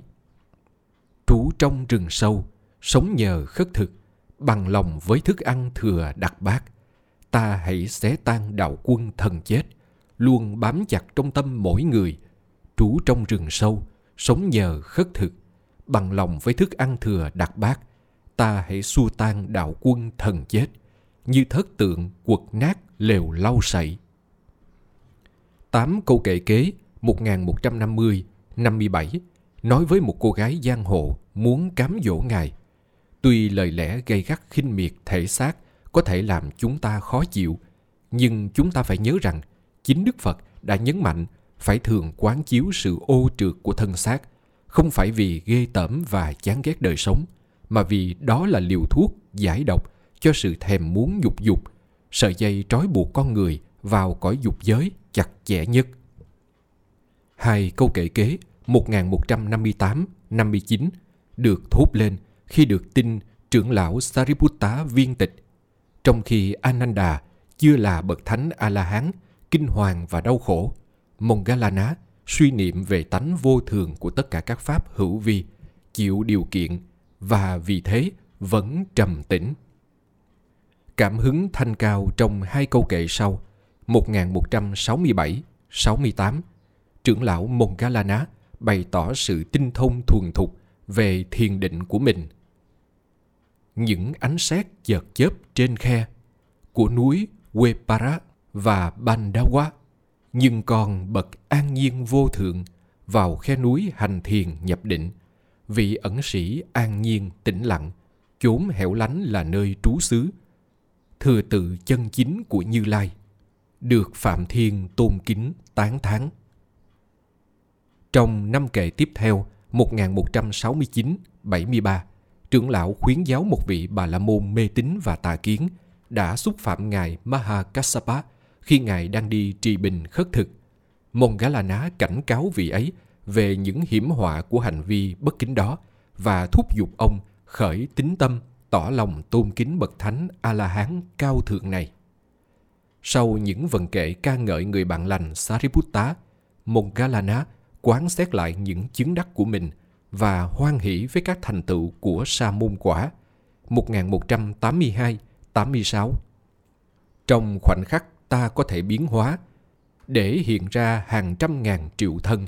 Ta thiện xảo với phép màu hóa thân, là bậc thầy về các pháp thần thông, bậc thầy về thiền định và trí tuệ. Mongalana đã thành đạt viên mãn, bậc thánh trong giáo đoàn Đấng Xả Ly. với định lực cắt lìa mọi ràng buộc, như thớt voi, giật đứt dây leo mục. Bổn sư ta đã phụng sự xong, lời Phật dạy ta đã làm viên mãn, gánh nặng đời ta đã vừa đặt xuống, gốc sanh hữu ta đã nhổ sạch hết. Mục tiêu cuối cùng ta đã chứng đắc, vì đích ấy ta theo hạnh xuất gia, từ bỏ nhà để sống đời không nhà. Đó là sự tận diệt mọi kiết sử.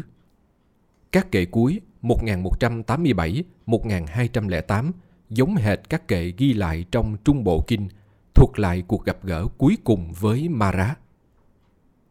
Những ngày cuối. Nửa năm trước khi Đức Phật nhập Niết Bàn, vào đêm trăng tròn tháng Kathika, tháng mười, mười một, cái chết chia lìa hai vị trưởng đệ tử lần cuối cùng. Đó là ngày Sariputta đã tịch diệt trong căn phòng Ngài được sanh ra ở nhà cha mẹ. Chung quanh có nhiều đồ đệ, nhưng lại rất xa Monggalana. Mặc dù đôi bạn suốt cả đời hầu như không rời nhau, cái chết cũng như sự chứng đắc đạo quả A-la-hán của hai vị xảy ra ở hai nơi khác nhau.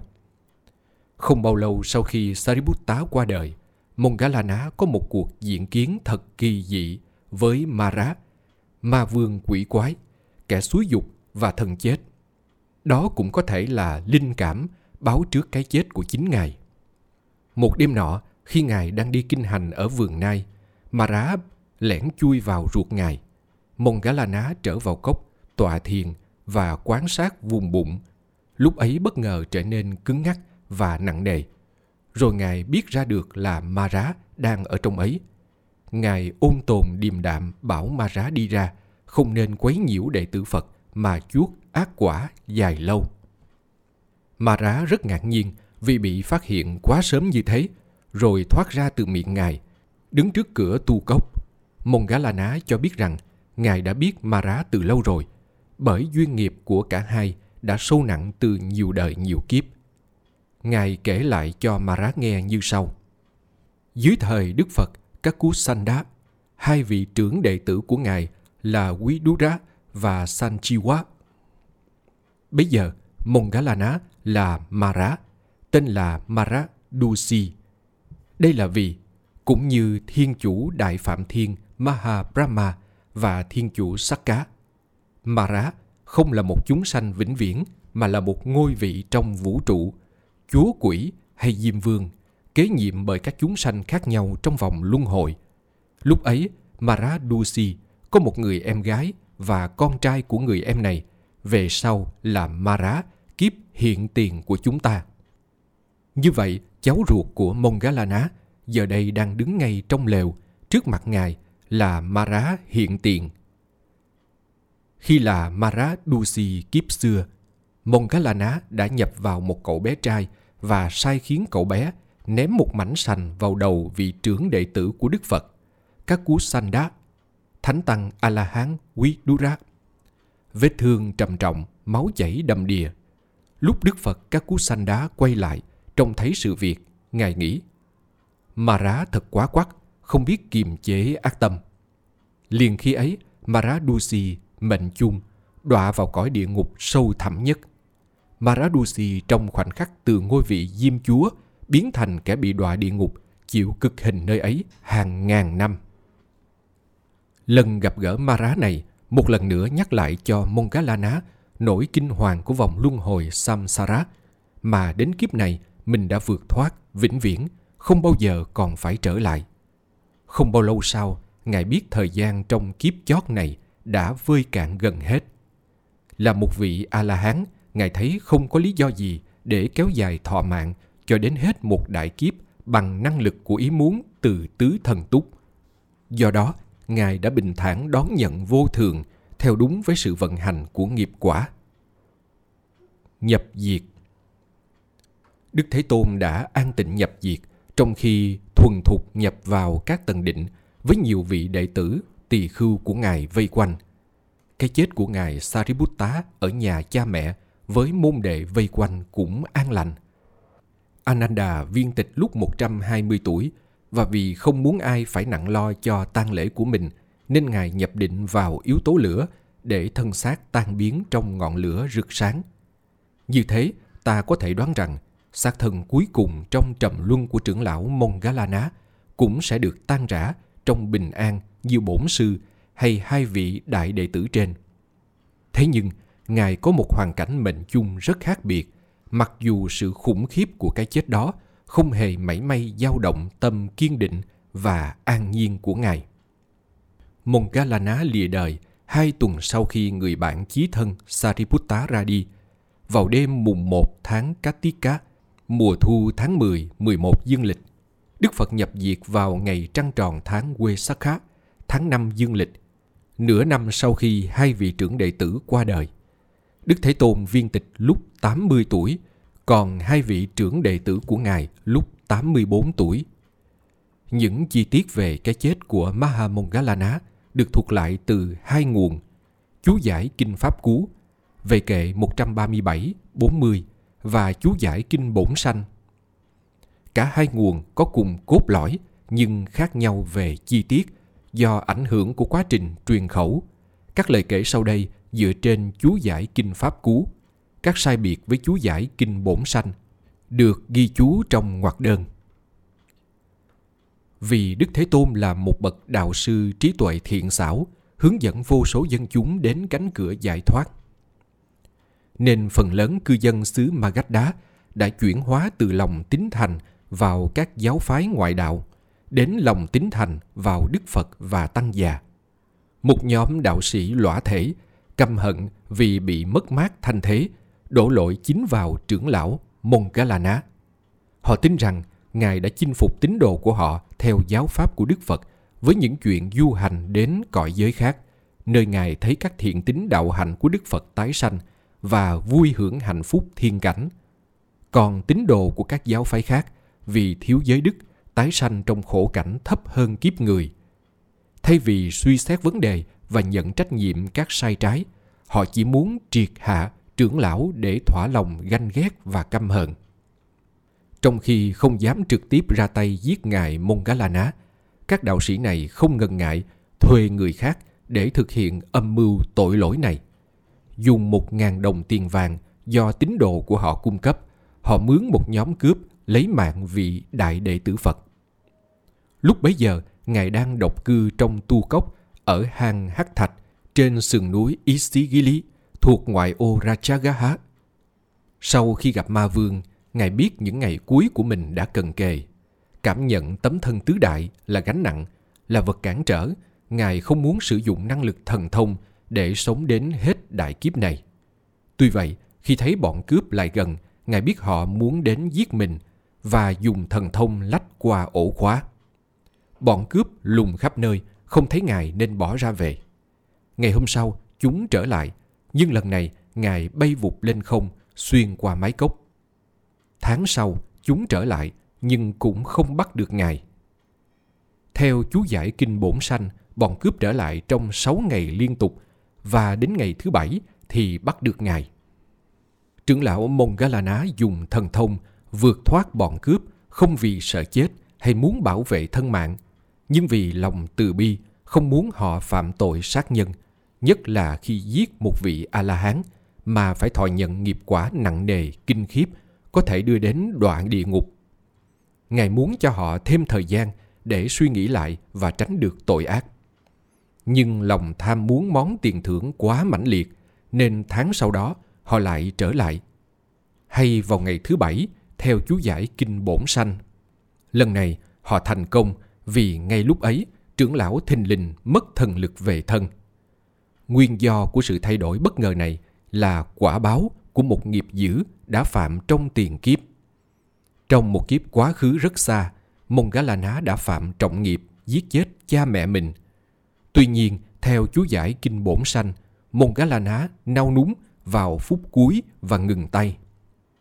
Ác nghiệp này đã dẫn Ngài đọa sanh vào địa ngục trong một thời gian dài vô lượng, thế nhưng đã chưa trổ quả đủ, vẫn còn một ít sót lại, và bây giờ phần nghiệp sót lại này bất ngờ chín tới và đối diện với Ngài với ác quả trổ sanh.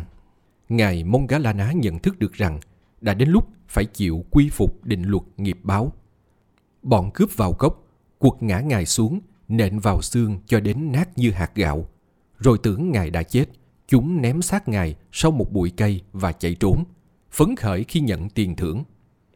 Nhưng thể lực và nội lực của ngài rất phi thường, và ngài vẫn chưa đầu hàng sự chết. Ngài hồi tỉnh lại, bằng năng lực thiền định siêu phàm, bay lên không trung để đến trước mặt Đức Bổn Sư, báo với Thầy là sẽ nhập Niết Bàn. Đức Phật dạy trưởng lão ban cho chư tăng một thời pháp cuối cùng. Vị trưởng đệ tử vâng lời Thầy, thuyết một bài pháp và thi triển các phép thần thông kỳ diệu cho chư huynh đệ thọ hưởng. Pháp thoại chấm dứt, Mông-gá-la-ná cung kính đảnh lễ dưới chân Đức Bổn Sư, rồi trở lại Hắc Thạch để nhập diệt. Chú giải Kinh Bổn Sanh không nói đến bài pháp cuối này, chỉ thuật lại rằng Mông-gá-la-ná đảnh lễ và trút hơi thở cuối cùng ngay dưới chân Đức Thế Tôn. Trong giai đoạn cuối đầy biến động này, nghiệp quá khứ trổ quả đột ngột chỉ tác động lên thân ngài Mông-gá-la-ná, nhưng không mảy may lay chuyển tâm ngài. Đối với ngài, khối ngũ uẩn mà người khác gọi là Mông-gá-la-ná thật xa lạ như một xác thân vô tri, vô giác. Họ thâm nhập chân lý vi diệu như chẻ ngọn tóc bằng mũi tên, thấy ngũ uẩn như kẻ xa lạ mà không xem chúng là tự ngã. Những ai thấy các pháp hữu vi như kẻ xa lạ và không là ngã, đã xuyên thấu chân lý vi diệu như chẻ ngọn tóc bằng mũi tên. Đoạn cuối đời của ngài Mông-gá-la-ná, tuy nhiên đã cho thấy rằng nghiệp lực của luật nhân quả còn mạnh hơn cả năng lực siêu phàm của một bậc thầy về thần thông. Chỉ có một vị Phật mới có thể điều phục được ảnh hưởng của nghiệp quả trên thân đến mức độ không gì có thể gây ra cái chết sớm cho ngài. Nói về các trưởng đệ tử của ngài, không bao lâu sau khi họ nhập diệt, Đức Thế Tôn tuyên bố: các bậc chánh đẳng chánh giác, chư Phật, chư Thế Tôn quá khứ đều đã có hai vị trưởng đệ tử ưu tú lỗi lạc như Như Lai có Sariputta và Mông-gá-la-ná. Các bậc toàn giác, chư Phật, chư Thế Tôn vị lai cũng sẽ có hai trưởng đệ tử ưu tú lỗi lạc như Như Lai có Sariputta và Mông-gá-la-ná. Kỳ diệu thay, hy hữu thay về các đệ tử này, bởi họ sẽ thực hành theo lời dạy của Bổn Sư, sẽ thực hành theo giáo giới, sẽ được tứ chúng quý mến, tôn kính và ngưỡng phục. Kỳ diệu thay, hy hữu thay về bậc toàn giác, bởi khi một đôi đệ tử như vậy mệnh chung, Như Lai không đau buồn than khóc, bởi vì: này các con, có sanh có diệt, có thành có hoại, có hợp có tan, có thể nào giữ chúng được bên ta mãi, không phân ly, không tử biệt hay sao? Chắc chắn không thể được. Do vậy này các tỳ khưu, hãy làm hòn đảo của chính mình, hãy nương tựa nơi chính mình, đừng tìm cầu chỗ nương tựa bên ngoài. Lấy giáo pháp làm hòn đảo của mình, lấy giáo pháp làm nơi nương tựa, không tìm cầu nơi nào khác. Thế nào là một vị tỳ khưu tự mình là hòn đảo của mình, lấy mình làm nơi nương tựa? Làm cách nào để giáo pháp là hòn đảo và nơi nương tựa? Đó là vị tỳ khưu nương tựa hoàn toàn vào sự nỗ lực, hùng lực của tứ niệm xứ, Satipatthana, sống quán thân trên thân, quán thọ trên thọ, quán tâm trên tâm, quán pháp trên pháp, tinh cần, tỉnh giác và chánh niệm để nhiếp phục mọi tham ưu ở đời. Này các tỳ khưu, bây giờ hay sau khi Như Lai đã đi rồi, bất cứ ai biết tự mình làm hòn đảo của mình, làm nơi nương tựa của mình, không tìm cầu nơi khác, bất cứ ai biết lấy chánh pháp làm hòn đảo và nơi nương tựa, đó là người đệ tử thật sự của Như Lai và sẽ đạt đạo quả cao quý nếu quyết tâm tu tập như vậy. Bổn Sư đã đảm bảo chắc chắn với chúng ta như thế.